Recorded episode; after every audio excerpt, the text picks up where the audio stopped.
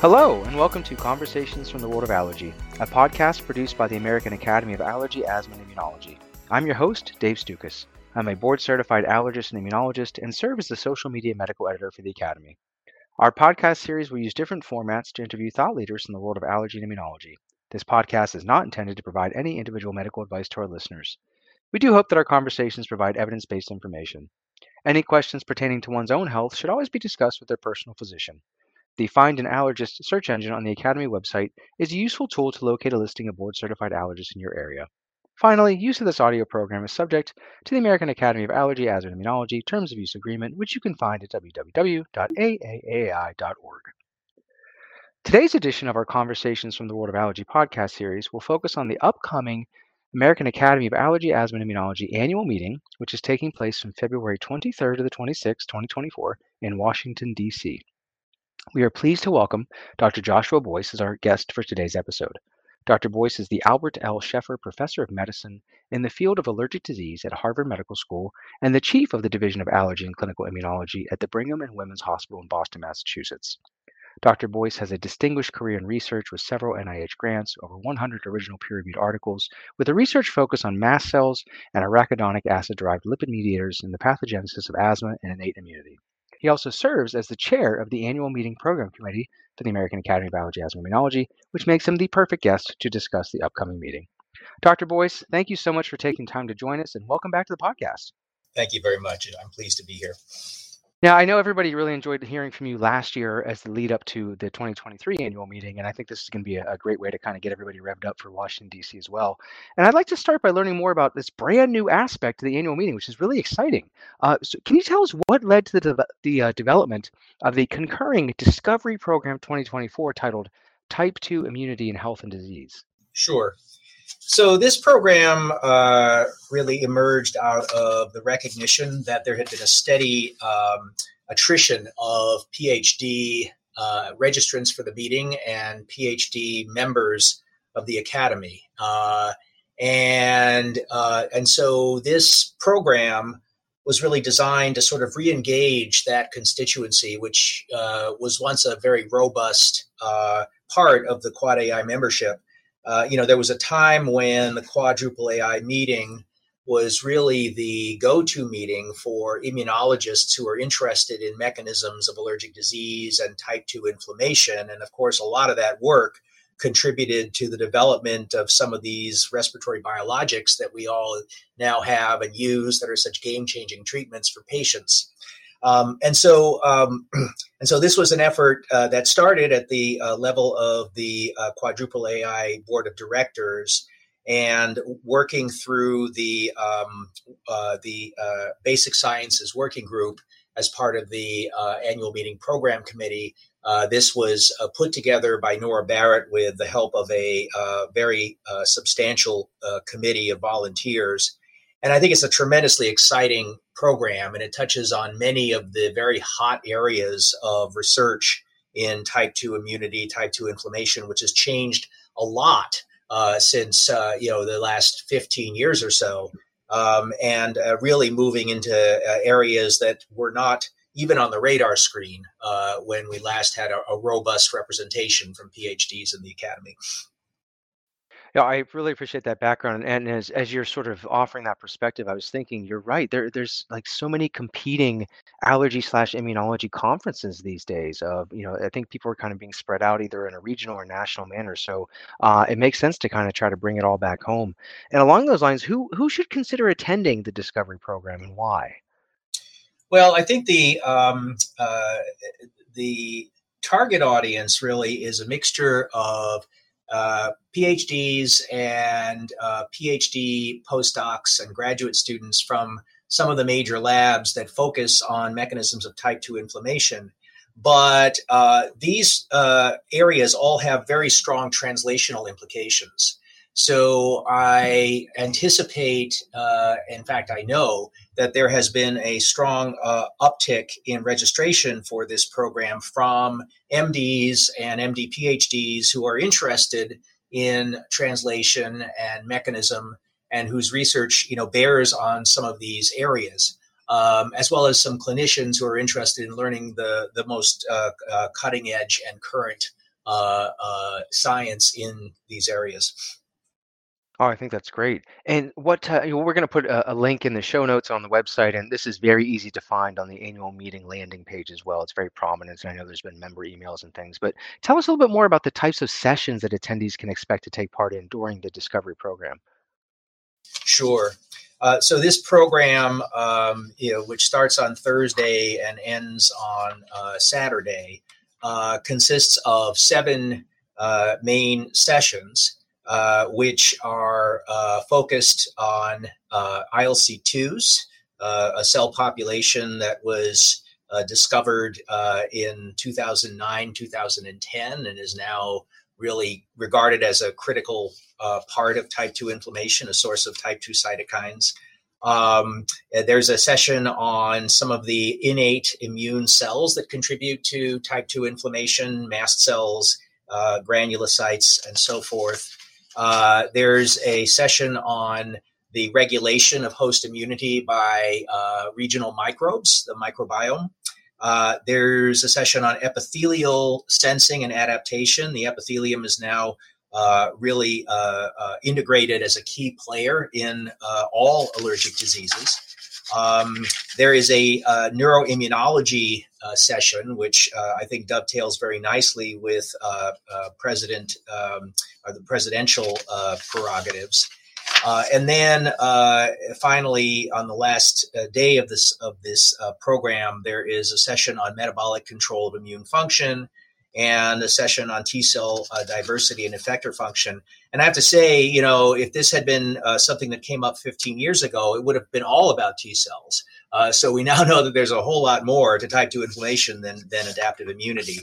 And I should add that the sessions are planned such that the attendees can also attend the regular plenary sessions that take place on those same days. So there's no conflict with that. And then there are two poster sessions and cocktail receptions that will be held in the evenings, I believe Thursday and Friday evenings as part of this. And all of that is covered in the registration fee. Wow, that's a robust program. Congratulations to you and Dr. Barrett and the whole planning committee for putting that together. So is registration included for the Discovery Program for everybody who signs up for the annual meeting, or is this going to be a separate fee?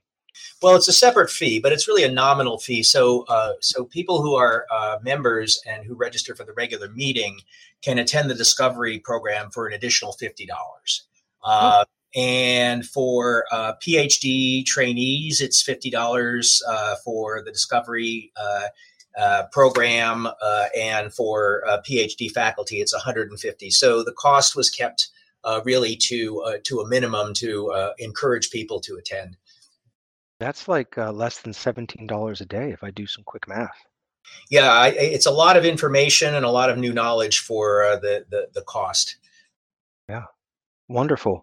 What about those who register for the Discovery Program but either can't attend every session, or will any of these sessions be available either as a virtual live stream or on demand after the meeting? So the sessions in the Discovery Program will not, for a variety of reasons. A lot of unpublished data will be presented at these sessions. But for people who wish to attend the Discovery Program and attend the regular meeting, the vast majority of the sessions of the regular meeting will be recorded and can therefore be attended subsequent to the meeting. Okay, I was actually going to ask you your advice on that. So what if somebody says there's just too much to choose from and it's too good to be true, and they sign up for both meetings? And given the overlap, as you mentioned, there's some recordings for the annual meeting. What other advice do you have for attendees who sign up for both if they don't want to miss any of the sessions, say in one or the other? Yeah, well, I think the most obvious way to do it, if you're planning to attend the entire Discovery program, is to take advantage of the sessions that are being recorded. And essentially, all the sessions will be recorded and available after the meeting. The only exceptions being the ticketed sessions and seminars. Mm-hmm. Okay. Logistically speaking, do you happen to know, will the Discovery Program take place in the main convention center where the plenary sessions will be, or will be at the sponsor hotel? My understanding is that it's at the main conference center. Okay. You're making it as easy as possible for people to attend. Wonderful. We're trying. Yeah. And do you anticipate similar discovery programs in the future at annual meetings, or do you think there will be more of a postmortem to see how things go this year first? Well, I think the board will certainly review the data, the registration numbers, and make a decision based on that. But I think with the numbers the way they look now, it would be hard for me to imagine that they wouldn't strongly consider doing this again. Whether it'll be an annual thing or an every other year thing, I don't know. That's really in the hands of the board. Okay. Do you want to put in any sort of marketing plugs for seats are going fast? There's 3 left and you have to sign up now, or plenty of space to accommodate. They actually had to increase the potential registration by about twofold. The registration slots went very, very quickly, much more quickly than we thought. So there's a big demand for this. So we thought we might get 100 people. It looks like we're going to get probably at least 200 to 250 people, and maybe up to 300 people. That's fantastic. Congratulations. It sounds like it's already a success, and I have no doubt for those who sign up and attend that they're going to find it extremely beneficial. Yes, very exciting. Yeah, well, for those who want to learn more, again, it's easy to find on the landing page for the annual meeting website. We'll put links. I encourage you to check it out yourself. You can see the whole program as well, and it really is. It's jam-packed with wonderful sessions. Well, let's shift gears towards the main annual meeting at this point. Is this going to be similar to last year with the ability to attend both in person and virtually? You mentioned on-demand sessions, but will there actually be like virtual live streaming for some of the sessions as well? Yeah, so all the plenaries and the keynote address will be live streamed, and everything else with the exception of the ticketed sessions and seminars will be recorded and available after the meeting. And if I recall from last year, these are available for almost 12 months afterwards. Is that the same this year as well? That is absolutely correct. Excellent. You mentioned some registration numbers for the Discovery Program. Are you able to share, or do you have any idea how many people have registered so far to attend the actual annual meeting?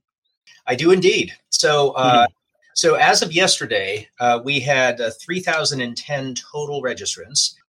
And that very nicely parallels the abstract numbers, which are also up by 18% compared with the previous year. So I think people are now sort of past the point where COVID seems to be a major impediment to traveling and to attending the meeting. And there's clearly a great hunger for this meeting. And at this point, I would say we are at least on a par with, if not slightly ahead of the game where we were pre-COVID.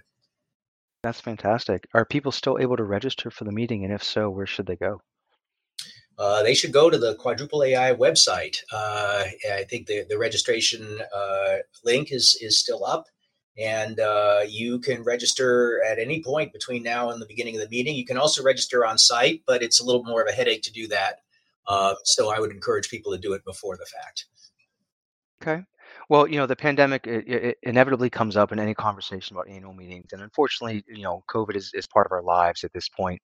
So what should somebody do if they paid the registration fee to attend in person, but either they change their mind or can no longer travel due to COVID or other illnesses, especially if they become sick as the meeting approaches? Or in that realm, what happens if they actually get sick while they're in attendance at the meeting? Can they shift to virtual attendance, or how does that work?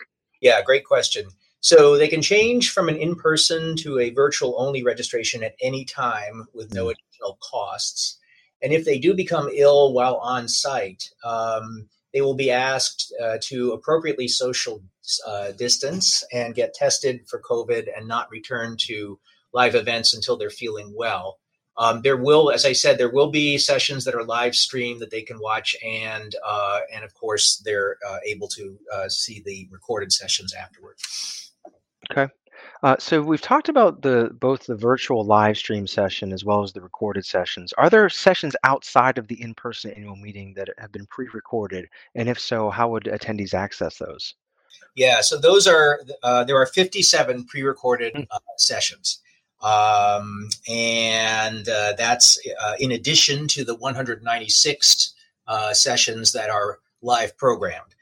So those sessions, the pre-recorded sessions, will be available to all registrants at the time, starting with the first day of the meeting, and they'll be available for a year. So that's a little over 250 sessions in total. Do you have a count of like how many hours of CME credit that somebody can obtain? Yeah, there are 42 potential hours of CME credit category. Oh my gosh. Yep. Okay. Yep.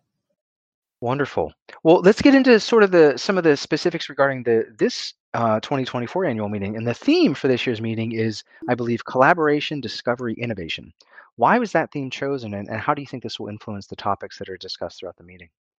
Yeah, I think President Bernstein's priority was really to make this meeting about bringing together the clinical and translational and basic science constituencies in a collaborative way to move the field forward. And of course, the discovery program is a component of that. And I think increasingly, speaking as somebody who works in a division that is heavily research focused, we're entering an age where progress in medical science is made much more quickly through collaborations. You need to have the clinicians who see the patients, identify the diseases, recruit the patients into the studies. You need to have the bench scientists working on mechanism, identifying the next target.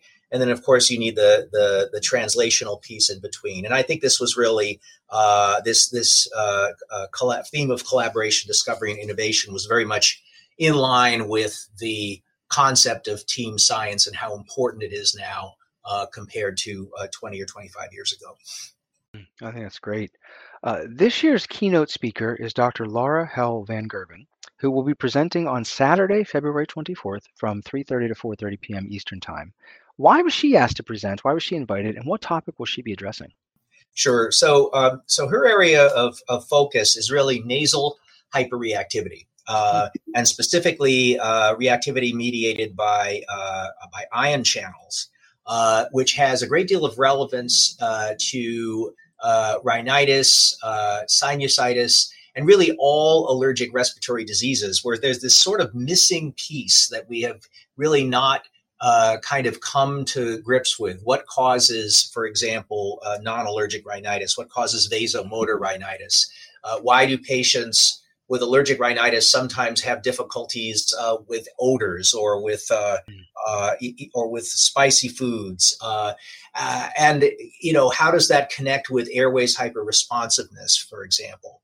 So I think this was part of the sort of neuroimmunology theme, bringing in somebody whose focus is upper airway disease, upper airway reactivity, and the mechanisms that drive that. And I think this is something that, will be of tremendous interest to the allergy and immunology audience, and is actually, I think, quite underrepresented typically in the programming for the quadruple AI. So I think it's something new, and I think people will be excited to hear this talk.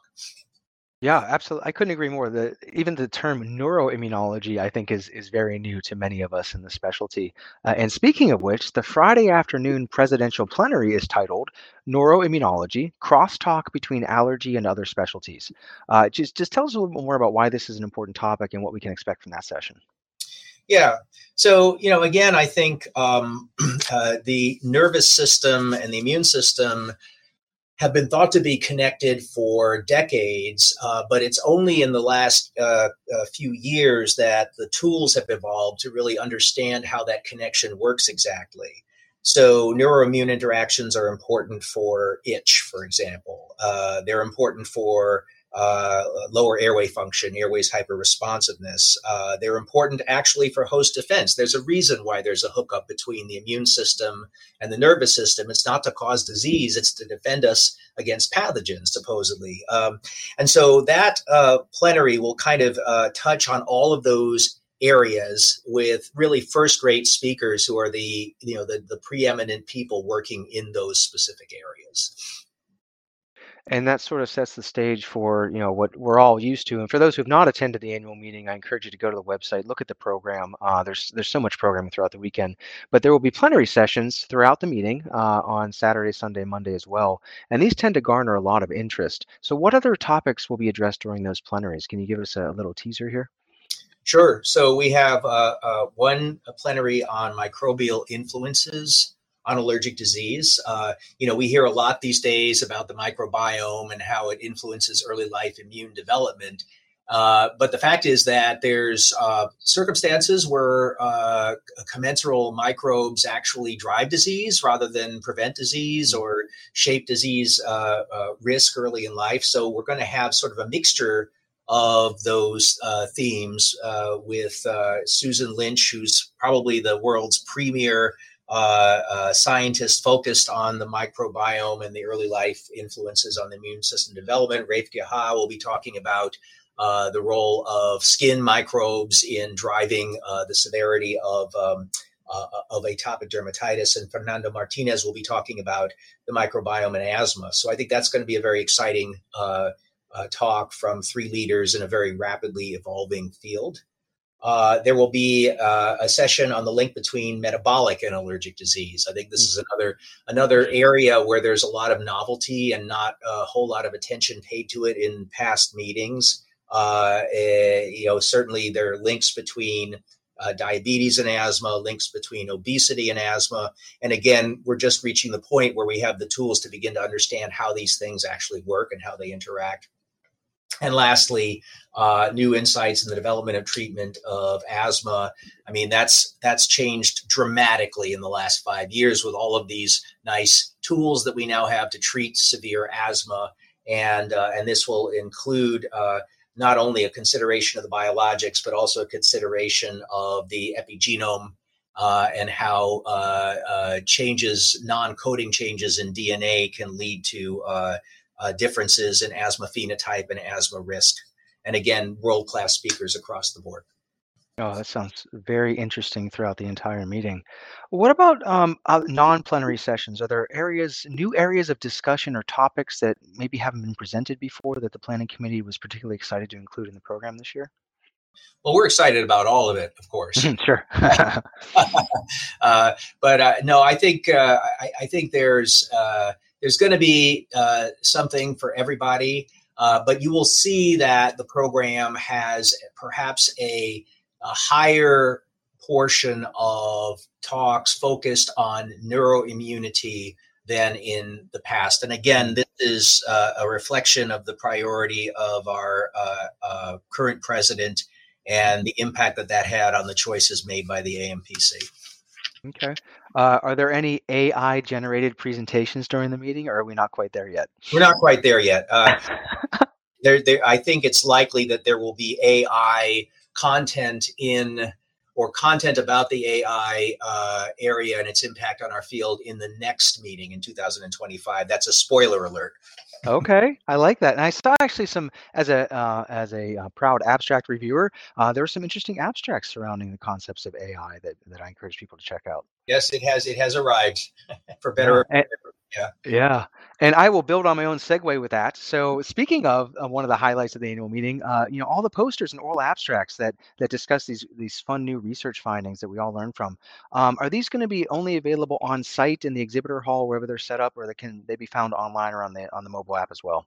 So they can be found online through we have an e-poster hall, which has all the posters and actually has brief presentations as well. Okay. Excellent. Will there still be a featured poster session at the annual meeting like they have in the past? Yes, there will. Yep. Excellent. Okay. We talked about this last year a little bit, and I always think of those who are attending their first annual meeting, because I don't know if you felt this way, but I certainly felt it was a daunting experience just to kind of navigate the number of sessions, the size of the conference venue, the number of attendees. It's a massive meeting, which is really exciting. But what advice do you have for those who are attending their first meeting on how to navigate everything? Yeah, so I would start early. Once you have registered and you have the app, I would begin looking through and kind of identifying the sessions that look the most interesting. I would also, for a young faculty member in an academic setting or a young practitioner in a group practice, I would probably seek the advice of somebody who's navigated these meetings before. And another aspect of this meeting, which I think is very important for trainees and for junior people, is the opportunity to meet some of the leaders and to network. And so part of the motivation for selecting certain sessions can be the content, but it can also be who's speaking and getting the opportunity for some face time with somebody who ultimately might make a difference in your career. or give you some advice about how to proceed with your career trajectory. Yeah, I'm glad that you brought that point up. I couldn't agree more. And, throughout my career, I've used the annual meeting as an opportunity to really just sit down and chat with some folks, and you never know where it's going to take you. So for those who are looking, I encourage you just to reach out. A nice friendly email can go a long way sometimes. Yes. Well, so we have all the educational sessions, and as you mentioned, there's tons of CME and just sessions all week really long that people can attend. But what about outside of the educational sessions? A lot of folks attend and they look forward to the annual run walk and other foundation events. What can we expect this year? Well, it's an interesting question. So apparently, for the run walk every year, they have to close off streets in order to safely navigate it. And that is not an option in Washington, D.C. for a variety of reasons.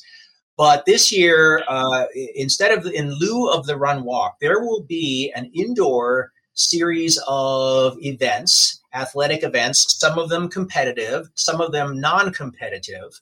I don't have a full listing of what they are specifically, but the timing will be very similar to the run walk. It'll start, I think, at 4:30 in the afternoon on Sunday, and it will end at 6:30, I believe, concomitantly with the special the featured poster session.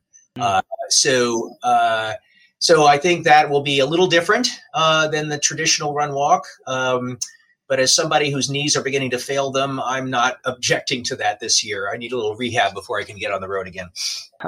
I am very intrigued now. I can't wait to see what you all come up with. Can I put in a plug for the inflatable sumo wrestler outfits and have people put those on? I'll pass that along. Okay. All right. I appreciate that.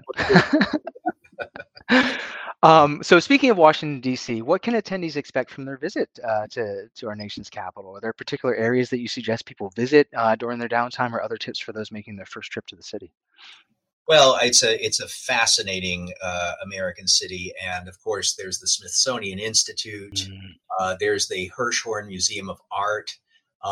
There's the Holocaust Memorial. There are almost too many things to list, and they're all within a very, very short, sort of walking distance around the green in front of the Capitol. So, if you have spare time, or if you are able to extend your stay by a day or two, there's so much to do in Washington, D.C. It's really a wonderful, fun place to go. When my kids were little and I was a young faculty member, we had a couple of AAAAI meetings at Washington, D.C., and they were some of the most memorable meetings because of the experience my kids had, going to see these terrific attractions. Have you ever done one of those boat / road tours with like the duck boats that go in the water and travel around and show you the city? Thank you for reminding me. No, I have not done that, but that sounds like a lot of fun. Yeah, that's a blast. And then, I'm not going to ask you to plug any specific restaurant necessarily, but my goodness, talk about some of the best restaurants you can imagine, including, some great ethnic food from across the world, really. Anything in particular that you're looking forward to in regards to cuisine? I always had good luck going down to the Georgetown section of town. A lot of fine restaurants there, a lot of good ethnic cuisine, as you point out. But I haven't looked specifically into where I might go this time. I imagine you'll be quite busy throughout the meeting. So, yeah. Yeah. And you're actually completing your second and final year as chair of the planning committee. What are you going to miss most about participating in the planning of the annual meeting? You've been doing this for quite some time.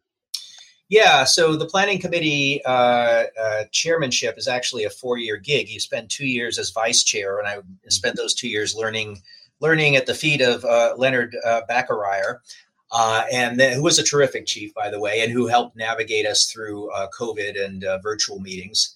Then 2 years as the chair. And I've had the pleasure of working with Julie Wang as the vice chair, and a really terrific group of people who care deeply about the academy and the quality of the meeting, who represent very different orientations, very different constituencies.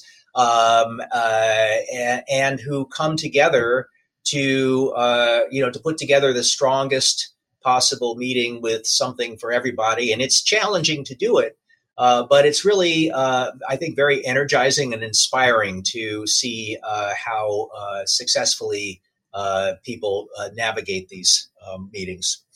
Yeah. I'm sure there's a great sense of pride as you just interact with attendees throughout the weekend and go to the sessions and listen to the speakers. It's a great accomplishment, and congratulations. Thank you. I will miss it. Yeah. But it's something else. What about anybody who's listening or Academy members who are interested in getting more involved in either joining the program committee or just folks who can submit ideas for sessions? What advice do you have for them? I would encourage everybody to get involved. The Academy is your organization, and the entire content of the meeting really comes from proposals that are submitted by the membership.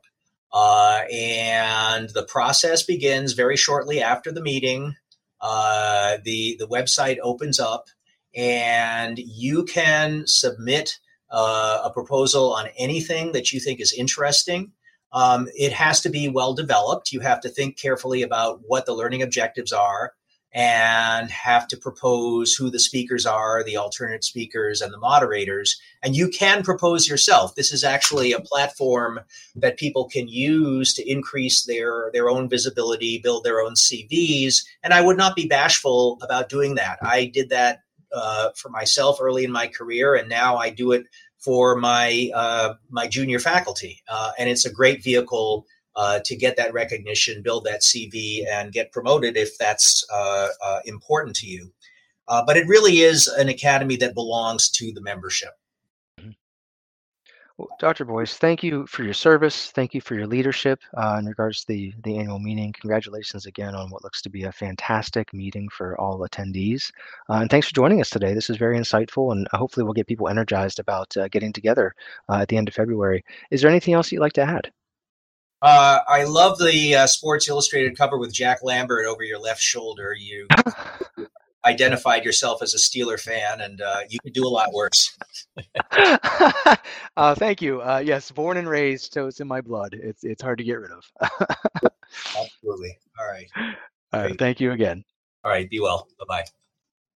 We hope you enjoyed listening to today's episode. Please visit www.aaaai.org for show notes and any pertinent links from today's conversation. If you like the show, please take a moment to subscribe to our podcast through Apple Podcasts, Google Podcasts, or Spotify so you can receive new episodes in the future. Thank you again for listening.